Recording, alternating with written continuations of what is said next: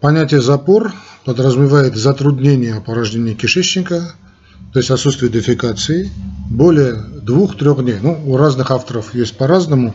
В одних источниках вы увидите 48 часов, у других там 72, но где-то, не знаю, как буду спрашивать у вас на экзаменах, дорогие мои будущие коллеги, но где-то держите в уме 2, двое-трое суток. Ну, конечно, более двух суток уже серьезные проблемы. Сутки уже не совсем хорошо, а более двух-трех суток, само собой, разумеется.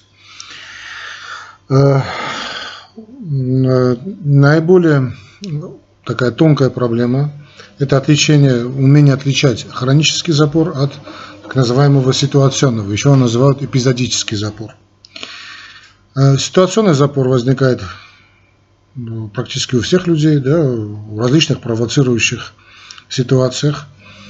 У, склон, у людей, склонных, э, значит, склонных к затруднению дефекации – ну и так, в физиологических ситуациях, вот и скажем, э, у беременных сплошь и рядом мы видим это состояние. Все не означает, что это такое состояние, которое можем только-только приветствовать. А Чего хорошего в любом запоре нет. Есть э, запор туриста, ну, название как бы диарея путешественников, а есть и запор туриста. Вот будет сказано между нами девочками говоря, когда я был юным подростком, когда мы часто ехали, значит, ну, тогда еще был Советский Союз, значит, мы ехали поездом, молодым человеком еще был тогда, значит, мы ехали, значит, из какой-то точки нашей необъятной родины в другую. Я очень любил я путешествовать по, ну, на поезде, обиж, обожал. Вот я помню это же. До сих пор, когда я вижу поезд, у меня вот такое детское чувство. Но проблема была в том, что вот этих э, поездах был такой особый вид туалета, наверное, сейчас тоже есть, да, да, который никак не предполагал э, походу за большим. Сейчас не знаю, давно уже не был в поездах. И вот напрочь у меня вот в течение этих, этого времени напрочь отпадало желание ехать посещать туалет. Ну, по большому, понятно. А, вот я помню, мы ехали с родителями, Царство им Небесное, значит, Ленинград, в Москву на поезде, да, целых два дня путешествия. Фантастику до сих пор вспоминаю. Но единственное, что было, что меня как-то так тормозило, это вот этот туалет. Вот в течение этого периода я вообще не ходил по большому. Вот тоже можно назвать запором туриста. Э, Ситуационным также может быть употребление определенных продуктов, затрудняющих да, вот, транзит кишечных масс, э, недостаточное употребление жидкости, кстати. Ну и понятно, так как эта сфера очень напрямую связана с нервной системой, э, это психоэмоциональные переживания стресса. Если у одних, не будем говорить кого, переживания стресса приводят к частым позывам, да, к дефекациям, то у других как раз наоборот – ну и кроме того, не будем забывать, что запоры могут быть вызваны э, приемом лек э, некоторых лекарств. Ситуационные запоры возникают, ну, по понятно по названию ситуации, на непродолжительное время и, как правило, самостоятельно или с помощью таких обычных э, слабительных средств успешно разрешаются. Такие состояния, конечно, нельзя считать заболеванием. Хронические запоры представляют собой регулярную затяжку дефекации, будем говорить 48 часов, на 48 часов и более. При этом выделяется малое количество плотного и очень такого сухого кала. Э, нередко после вот дефекации отсутствует, отсутствует ощущение вот, э, ну, облегчения, что ли, полного порожнения кишечника. Говорить об имеющем месте запоре можно при наличии у больного одного, нескольких или, вот, скажем, всех этих признаков да, которые я перечислил. Важным диагностическим признаком является изменение привычной частоты и характера дефекации. Напомню, что обычным считается, нормальным считается, скажем, один поход в туалет на два приема пищи. Если чаще, то это по гиперкинетическому типу, что нехорошо, реже гипокинетический, то есть запор. Весьма распространенное среди нашего населения, да, что нашего, среди людей, значит, распространение расстройство, да, простите, весьма распространенное среди населения значит, расстройство пищеварения, склонность к запору может вести, в свою очередь, к серьезным проктологическим заболеваниям или быть э, признаком этих заболеваний. Поэтому э, данная проблема имеет высокую степень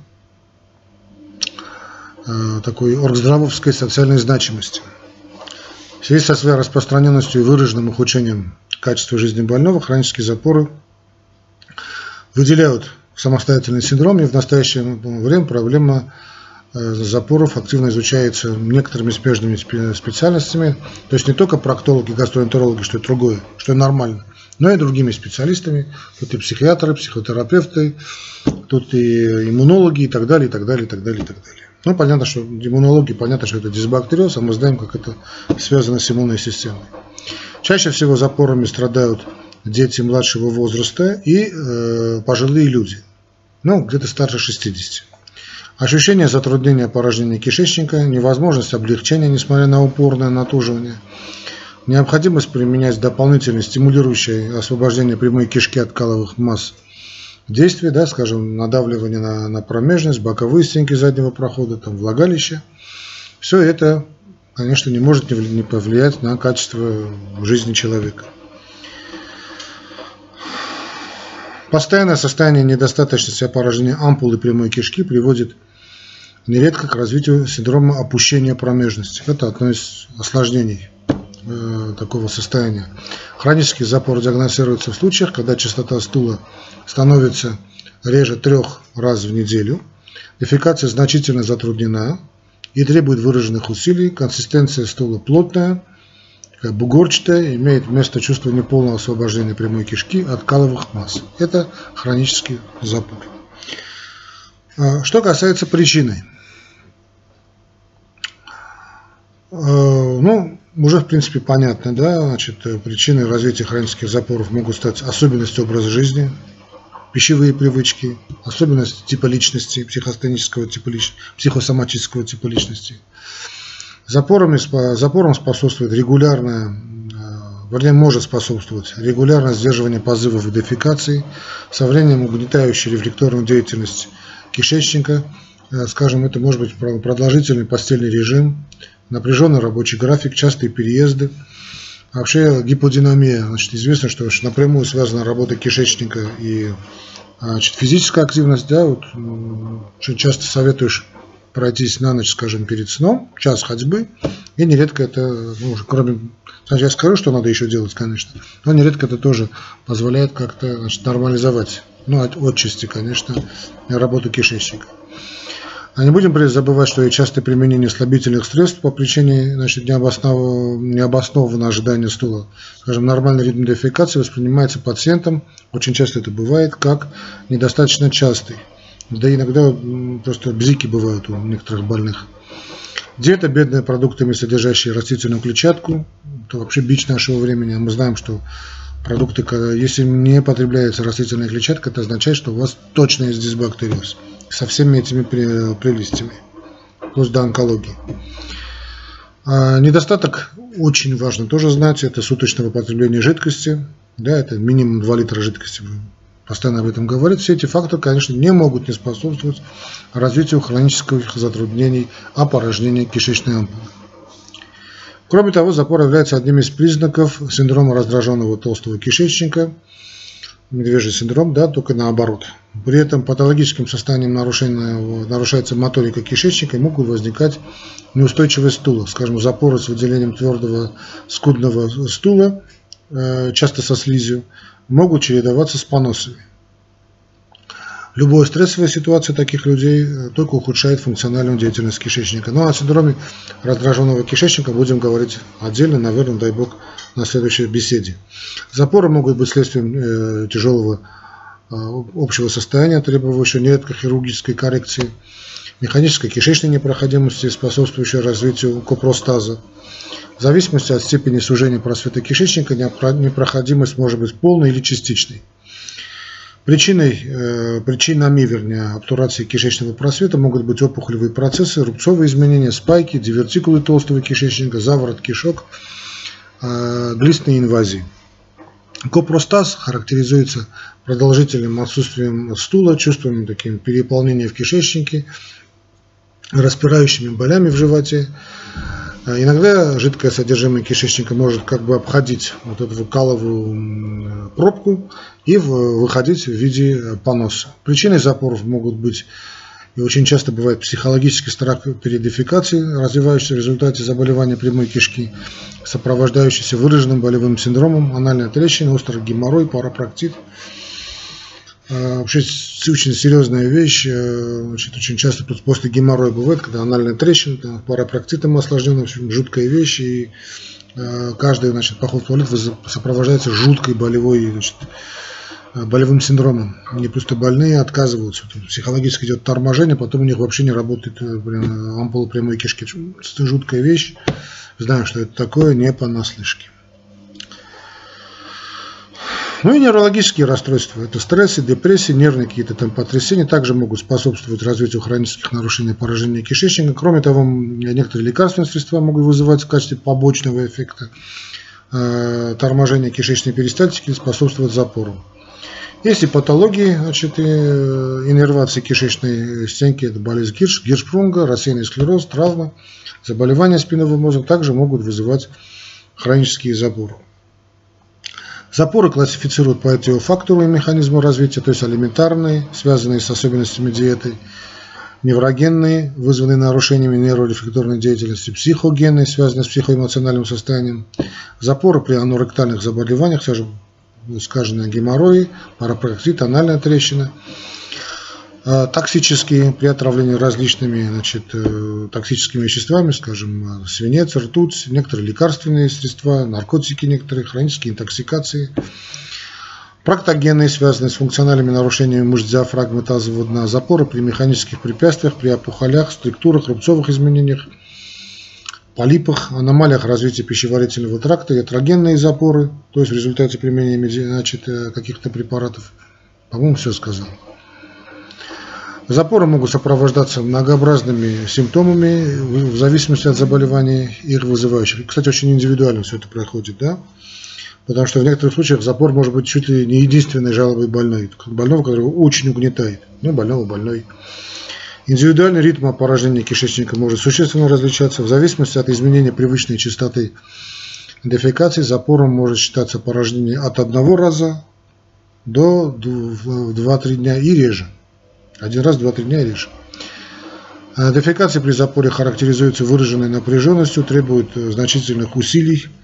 Кал уже, как мы сказали, плотный, сухой, Значит, э, может напоминать вот такие сухие шарики, имеет форму бобов, шнура. Вот эти сухие шарики, овечий кал. Действительно очень похожи.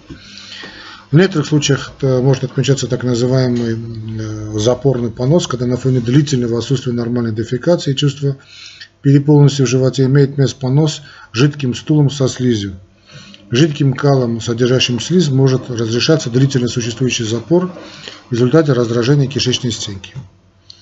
Запор нередко сопровождается болями, тяжестью в животе, облегчающими после поражения кишечника, выхода кишечных газов. Э, кстати, метеоризм также нередко сопровождает затруднение движения кишечных масс. Повышенное газообразование является следствием деятельности не тех микроорганизмов, которые населяют толстый кишечник, ну, глинолостная флора. Пациенты, страдающие запорами, могут отмечать э, явление интоксикации, то есть это снижение аппетита, дурной запах изо рта, отрыжка каким специфическим воздухом. Как правило, длительно существующие хронические запоры способствуют депрессивному, угнетенному настроению, понятно, снижению работоспособности, нарушению сна, другими неврастеническими расстройствами.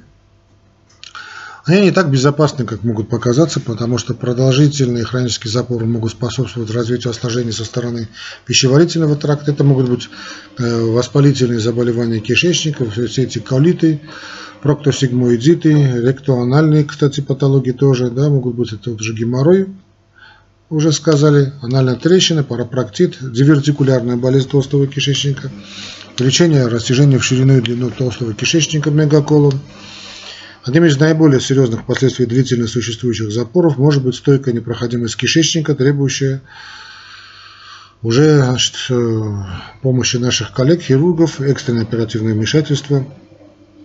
Длительно существующая непроходимость способствует развитию ишемии кишечных стенок и может привести э, ну, гангрене к некротизации в некоторых случаях запоры может, могут сигнализировать об имеющем месте опухолевом процессе, кстати, нередко.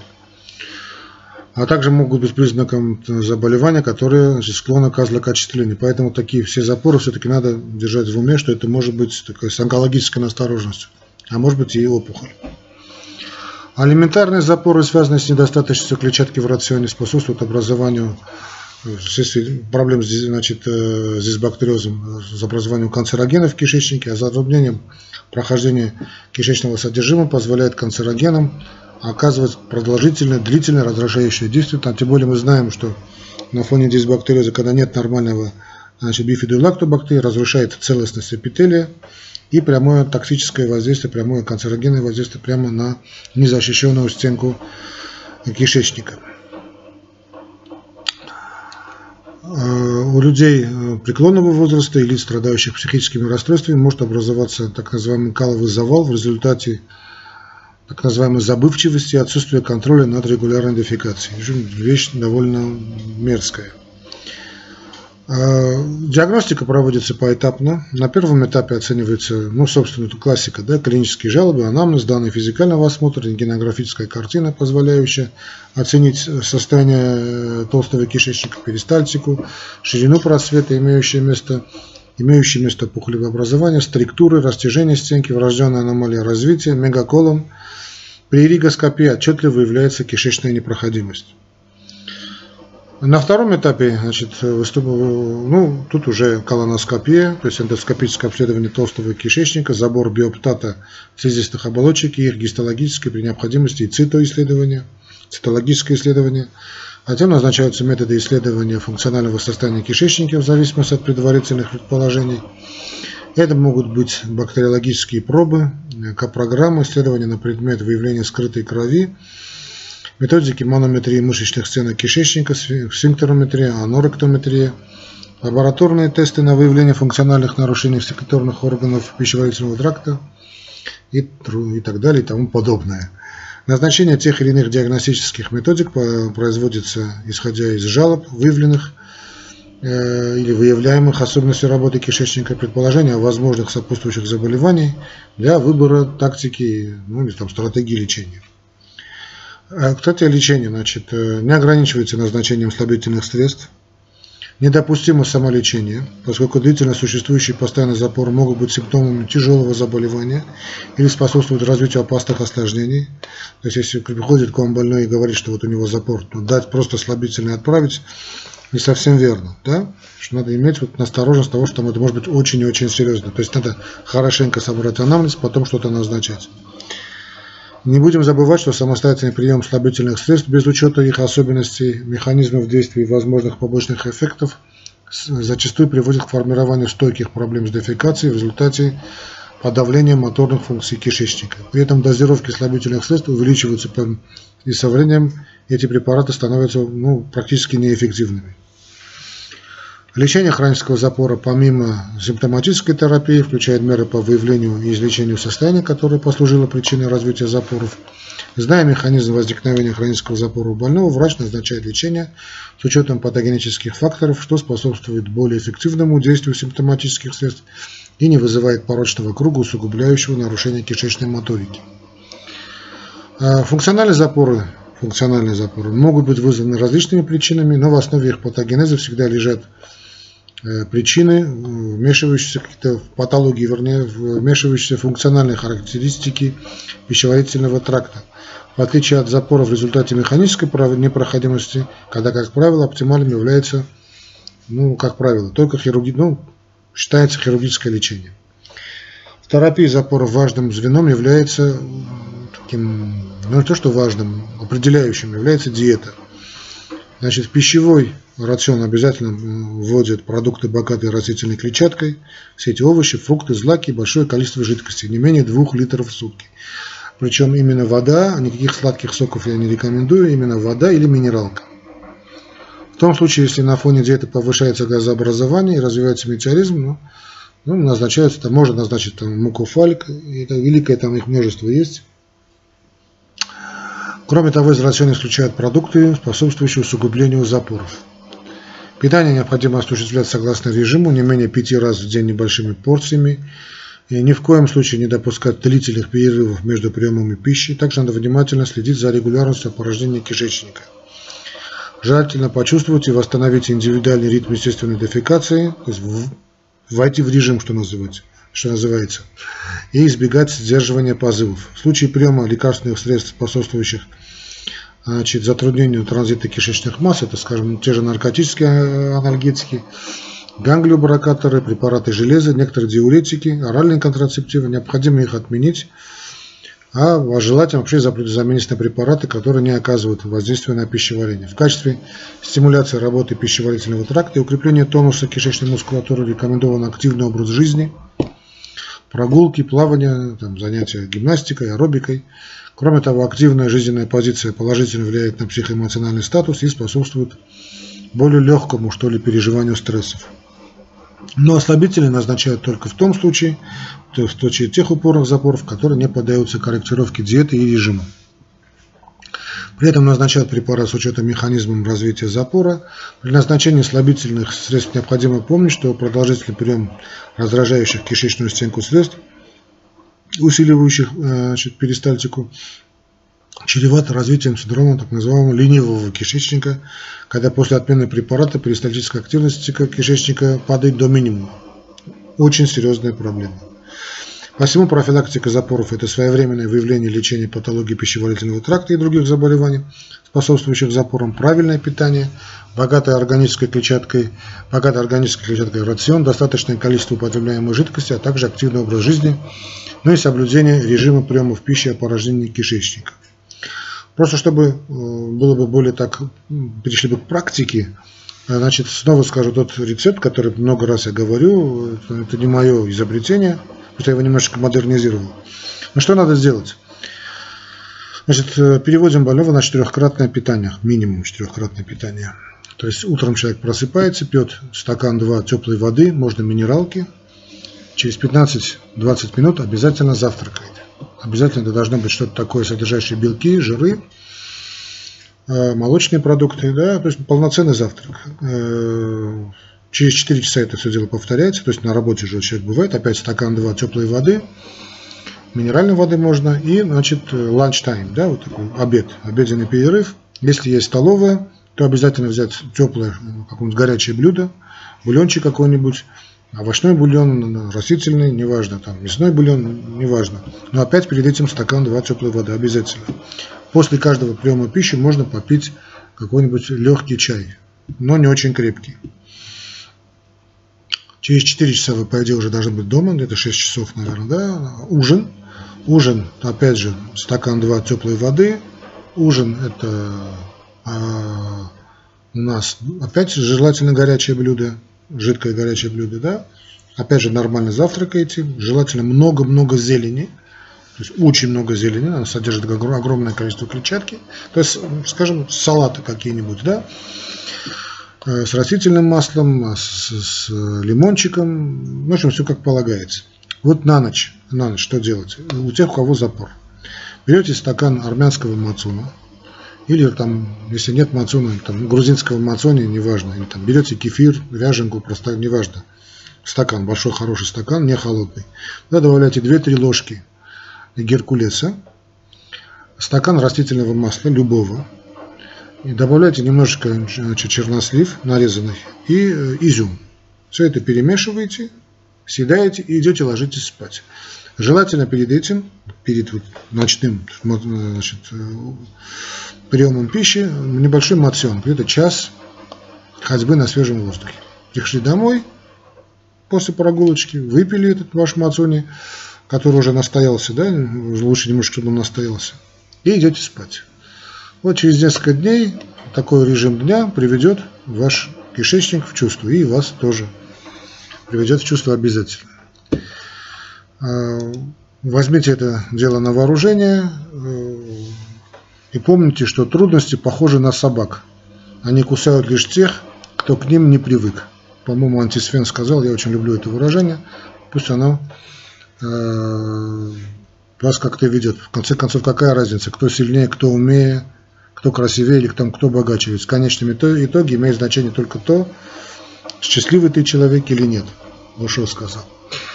На этом разрешите раскланяться. Большое спасибо всем, кто меня слушал. Не забывайте поддерживать уголок доктора вашими лайками, вашими шерами, ну и денежкой. Не скупитесь, в конце концов переведите эти деньги. Но счеты Яндекс, Яндекс.Мани и Google будут в первом, комментарии под YouTube. Всего вам доброго, дорогие друзья, до новых встреч. И да пребудет с вами здоровье.